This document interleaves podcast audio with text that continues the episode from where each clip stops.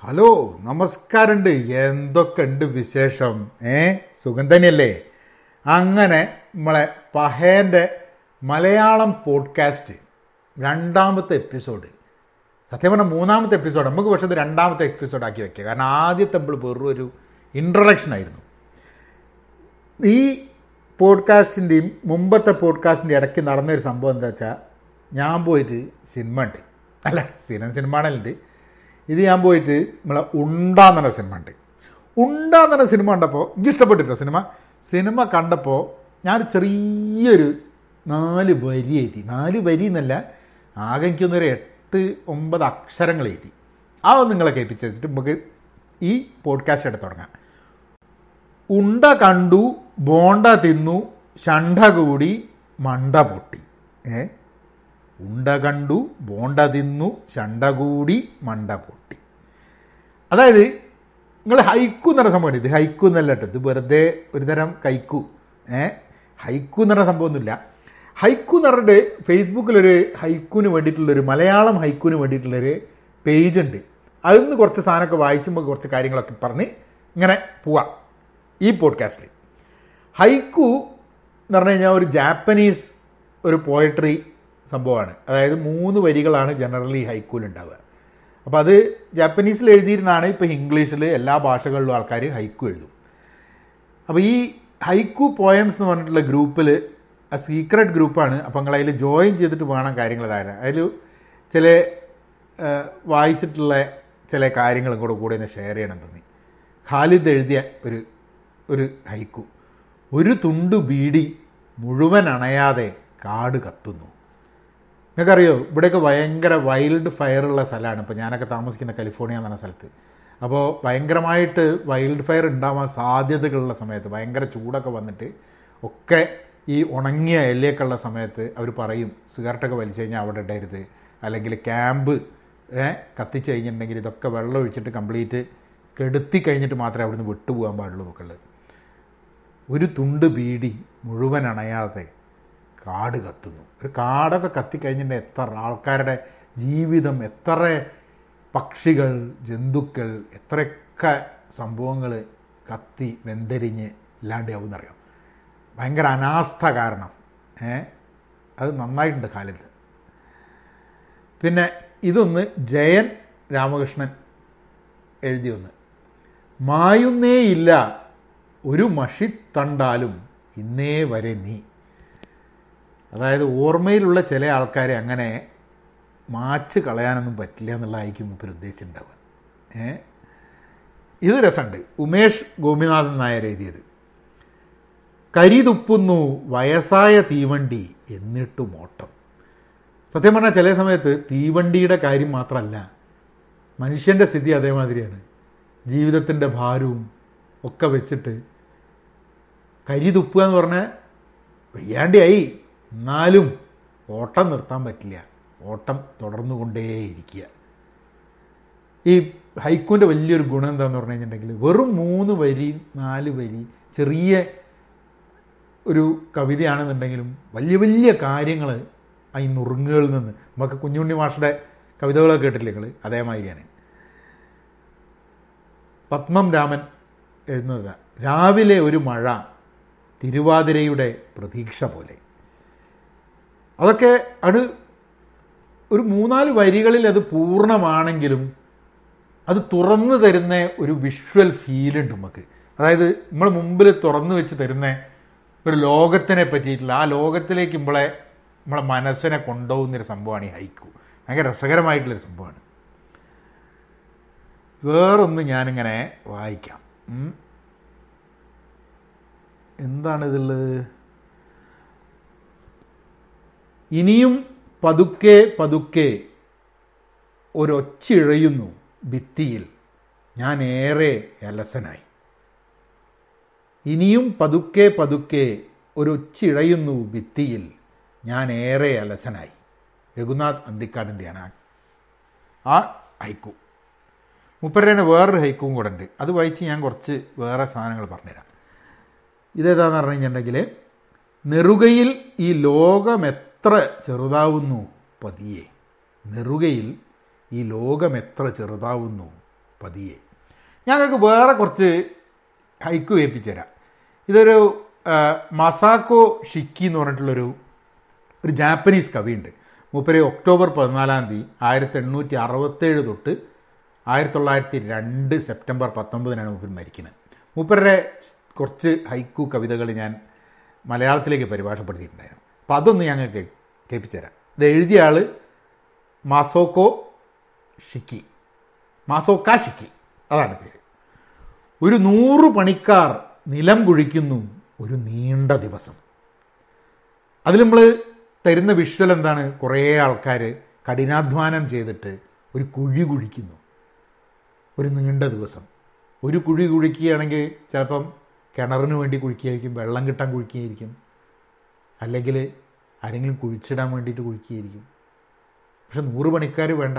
പക്ഷേ ലോകത്ത് കൂട്ടക്കൊലകൾ നടന്ന സ്ഥലങ്ങളിലൊക്കെ നൂറ് പണിക്കാർ കുഴി കുഴിക്കാൻ തന്നെ വേണ്ടിയിരുന്നു. കാരണം അതിലും എത്രയോ ആൾക്കാരെ കുഴിച്ചു മൂടണം എന്നുണ്ടെങ്കിൽ അത്രയും ആൾക്കാർ കുഴിക്കാൻ വേണ്ടേ? അങ്ങനെയൊക്കെയുള്ള സംഭവങ്ങൾ നമ്മളെ നാട്ടിൽ നമ്മളെ നാട്ടിൽ എന്ന് പറഞ്ഞാൽ നമ്മളെ സമൂഹത്തിൽ ലോകത്തിൽ ഉണ്ടായിട്ടുണ്ട്. വേറൊന്ന്. ഒരു നായ ഓളിയിടുന്നു. കാലടി ശബ്ദം നീണ്ട രാത്രികൾ. ഒരു നായ ഓളിയിടുന്നു കാലടി ശബ്ദം നീണ്ട രാത്രികൾ. അത് പലപ്പോഴും അതിന്റെ ഒരു അതിന്റെ ഒരു വിഷ്വൽ എനിക്ക് വരുന്ന ഒരു വിഷ്വൽ എന്ന് പറഞ്ഞു കഴിഞ്ഞിട്ടുണ്ടെങ്കിൽ ഇപ്പോൾ കാലടി എന്ന് പറഞ്ഞു കഴിഞ്ഞാൽ ചിലപ്പോൾ പോലീസിന്റെ ബൂട്ട്സ് ആയിരിക്കും. നായ എന്ന് പറഞ്ഞാൽ പോലീസ് നായ ആയിരിക്കും അന്വേഷിച്ച് വരുന്നത്. എന്തെങ്കിലും അന്വേഷിച്ച് ഒരു വീട്ടിലേക്ക് കയറി വന്ന് നീണ്ട രാത്രി ആവാൻ കാരണം അവിടുന്ന് ആൾക്കാരെ ചിലപ്പോൾ പിടിച്ചു കൊണ്ടുപോയിട്ടുണ്ടെങ്കിൽ അവർക്ക് എന്ത് പറ്റി എന്ന് ആലോചിച്ച് ഉറക്കമുഴ ഉറക്കം വരാതെ ഇങ്ങനെ കാത്തിരിക്കുന്ന ആൾക്കാരുടെ നീണ്ട രാത്രികളെക്കുറിച്ചായിരിക്കാം മതി കവിയോട് പറയണേ അറിഞ്ഞൂടാ ഒരു തെരുവ് പൂച്ച കാഷ്ടമിടുന്നു ശീതകാലം പൂന്തോട്ടത്തിൽ. ഈ പലപ്പോഴും ഹൈക്കു ജാപ്പനീസ് ഹൈക്കു സീസണായിട്ട് സമ്മർ വിന്റർ സ്പ്രിങ് അങ്ങനെ സീസൺസ് ആയിട്ട് ബന്ധപ്പെട്ട് നേച്ചറൊക്കെ ആയിട്ട് ബന്ധപ്പെട്ടിട്ട് ധാരാളം വരാറുണ്ട്. ശീതകാലത്തിനെ പറ്റിയും അങ്ങനെ പൂന്തോട്ടത്തിനെ പറ്റിയും ഒക്കെ ധാരാളം ഹൈക്കുകൾ ആൾക്കാർ പതിവുണ്ട്. വേറൊന്നതാ വീണ്ടും വീണ്ടും ഞാൻ ചോദിക്കുന്നു എത്ര ഉയരത്തിലാണ് മഞ്ഞെന്ന്? വീണ്ടും വീണ്ടും ഞാൻ ചോദിക്കുന്നു എത്ര ഉയരത്തിലാണ് മഞ്ഞെന്ന്? ഇതാണ് ഹൈക്കു. ഞാൻ ഹൈക്കു കഴിഞ്ഞിട്ട് ഞാൻ നിങ്ങൾക്ക് ഞാൻ ഹൈക്കു എഴുതലുണ്ടായിരുന്നു ഇംഗ്ലീഷിലാണ് കൂടുതൽ എഴുതലുണ്ടായിരുന്നു പക്ഷെ ഹൈക്കു അല്ലാണ്ട് ഞങ്ങൾ കുറച്ച് നുറുങ്ങുകൾ ഏൽപ്പിച്ചു തരാം. നുറുങ്ങുകൾ എന്ന് പറഞ്ഞാൽ ഹൈക്കു ഒന്നല്ല അതിങ്ങനെ ഒരു ഒരു ഗദ്യ രൂപത്തിലുള്ള ചില നുറുങ്ങുകൾ. ഏ? ഇത് എന്റെ തോന്നിയാസങ്ങൾ തന്നെയാണ് കേട്ടോ. ഏ? ഇനിയിപ്പോൾ അതല്ല പറയട്ടെ. തിരിഞ്ഞു നോക്കാതെ നടക്കാം. തിരിച്ചറിയാത്ത വിധം അകലാം.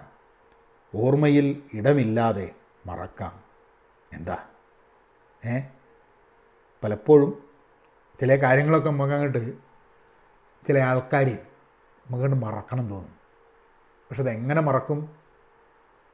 തിരിഞ്ഞു നോക്കാതെ നടന്ന് അകന്ന് അങ്ങ് പോയാലല്ലേ മറക്കാൻ പറ്റൂ? വേറെ നേപ്പിച്ചു മഷി പരന്നു കിടന്നിടത്ത് പിച്ച വച്ച് നടന്നെത്തിയതോ? കഴുത്തിൽ കുരുക്കിടാൻ പാകത്തിലുള്ള അക്ഷരങ്ങളുടെ ഇടയിൽ. അർത്ഥമില്ലാത്തൊരു വാക്കിൽ നിന്നും ഒരക്ഷരം അടർത്തിയെടുത്തു. കഴുത്തിന് പാകപ്പെടുത്തി കഴിയും മുൻപേ റഫറി വിസിലടിച്ചു. ടൈം ഔട്ട് പോലും. ഇവനെയൊക്കെ ആരാ വാക്കില്ല വരിയുടെ അറ്റത്ത് കയറ്റിയത്? Bloody full. ഇതൊക്കെ എന്തിനെഴുതിയാന്ന് എനിക്കിച്ചല്ല കേട്ടോ ഇതൊക്കെ ഇങ്ങനെ ഓരോ കാലത്ത് ഇങ്ങനെ എഴുതി എഴുതി എഴുതി എഴുതി എഴുതി ഇങ്ങനെ പോയതാണ് ഒരെരിവോടെ അനുഭവിച്ച ജീവിതത്തിൽ ചില മധുരിക്കുന്ന നിമിഷങ്ങൾ. പക്ഷേ മർത്യന് എന്നും ദാഹമാണ്. തുള്ളികളിൽ നിന്നും തുള്ളികൾ അന്വേഷിച്ച് നിസ്സഹായമായി നീങ്ങുന്ന ഒരു ദാഹം. നമുക്കൊക്കെ ദാഹമാണ്. ഒരു വലിയ പാട്ടയിൽ നിറച്ചും വേണ്ടത് കൊടുത്തു തന്നിട്ടുണ്ടെങ്കിലും അതാണ്ട് കഴിഞ്ഞ് കഴിഞ്ഞിട്ടുണ്ടെങ്കിൽ ഒരു തുള്ളിയും കൂടെ അങ്ങനെ പലതരം തുള്ളികളിൽ ഒരു തുള്ളിയിൽ നിന്നും വേറൊരു തുള്ളിയിലേക്ക് നിസ്സഹായമായി ഒരു ദാഹം വെച്ച് അങ്ങനെ പോയിക്കൊണ്ടിരിക്കുക. ഇതൊക്കെ എപ്പോഴെഴുതിയാന്ന് ചോദിക്കാതിരുന്നു കഴിഞ്ഞിട്ടുണ്ടെങ്കിൽ വളരെ സന്തോഷം. ഇതാന്ന് കേട്ടോളി.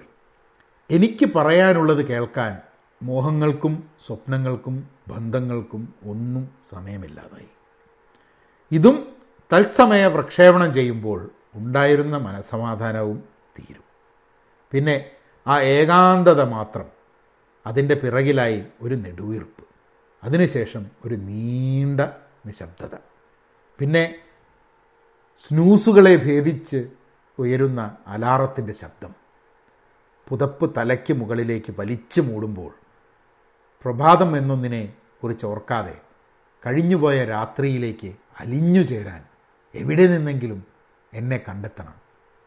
എന്നാൽ പകുതി ശരിയായി. ബാക്കി പകുതി അത് പാർക്കാൻ വേണ്ടി അല്ലേ?